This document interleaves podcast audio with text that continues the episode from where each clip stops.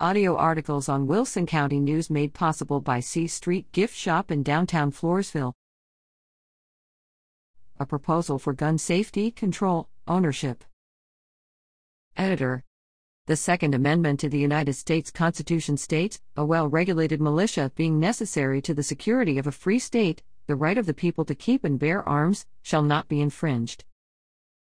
Constitutional lawyers are always asking what did the Founding Fathers mean? In the case of the Second Amendment, what did the Founding Fathers mean by the term militia?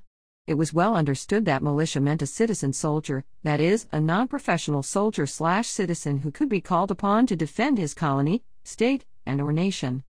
The World Book Dictionary definition of militia states 1. An authorized military force other than that of the full time, professional military establishment, especially an army of citizens trained for war, or any other emergency.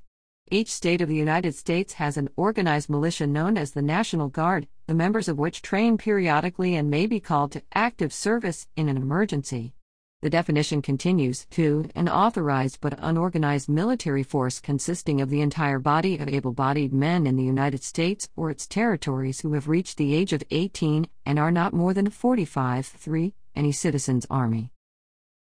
A proposal All citizens, 18 to 45 years old, who purchase any firearm are automatically enrolled into the National Guard of their state and must follow the training and duty requirements of said Guard. There shall be created a National Guard auxiliary for gun owners under the age of 18. This auxiliary shall be modeled after the state's National Guard and shall provide proper firearms training and provide opportunities of public service there shall be created a National Guard Reserve for gun owners over the age of 45. This reserve unit shall have functions and responsibilities similar to the regular National Guard of each state and territory.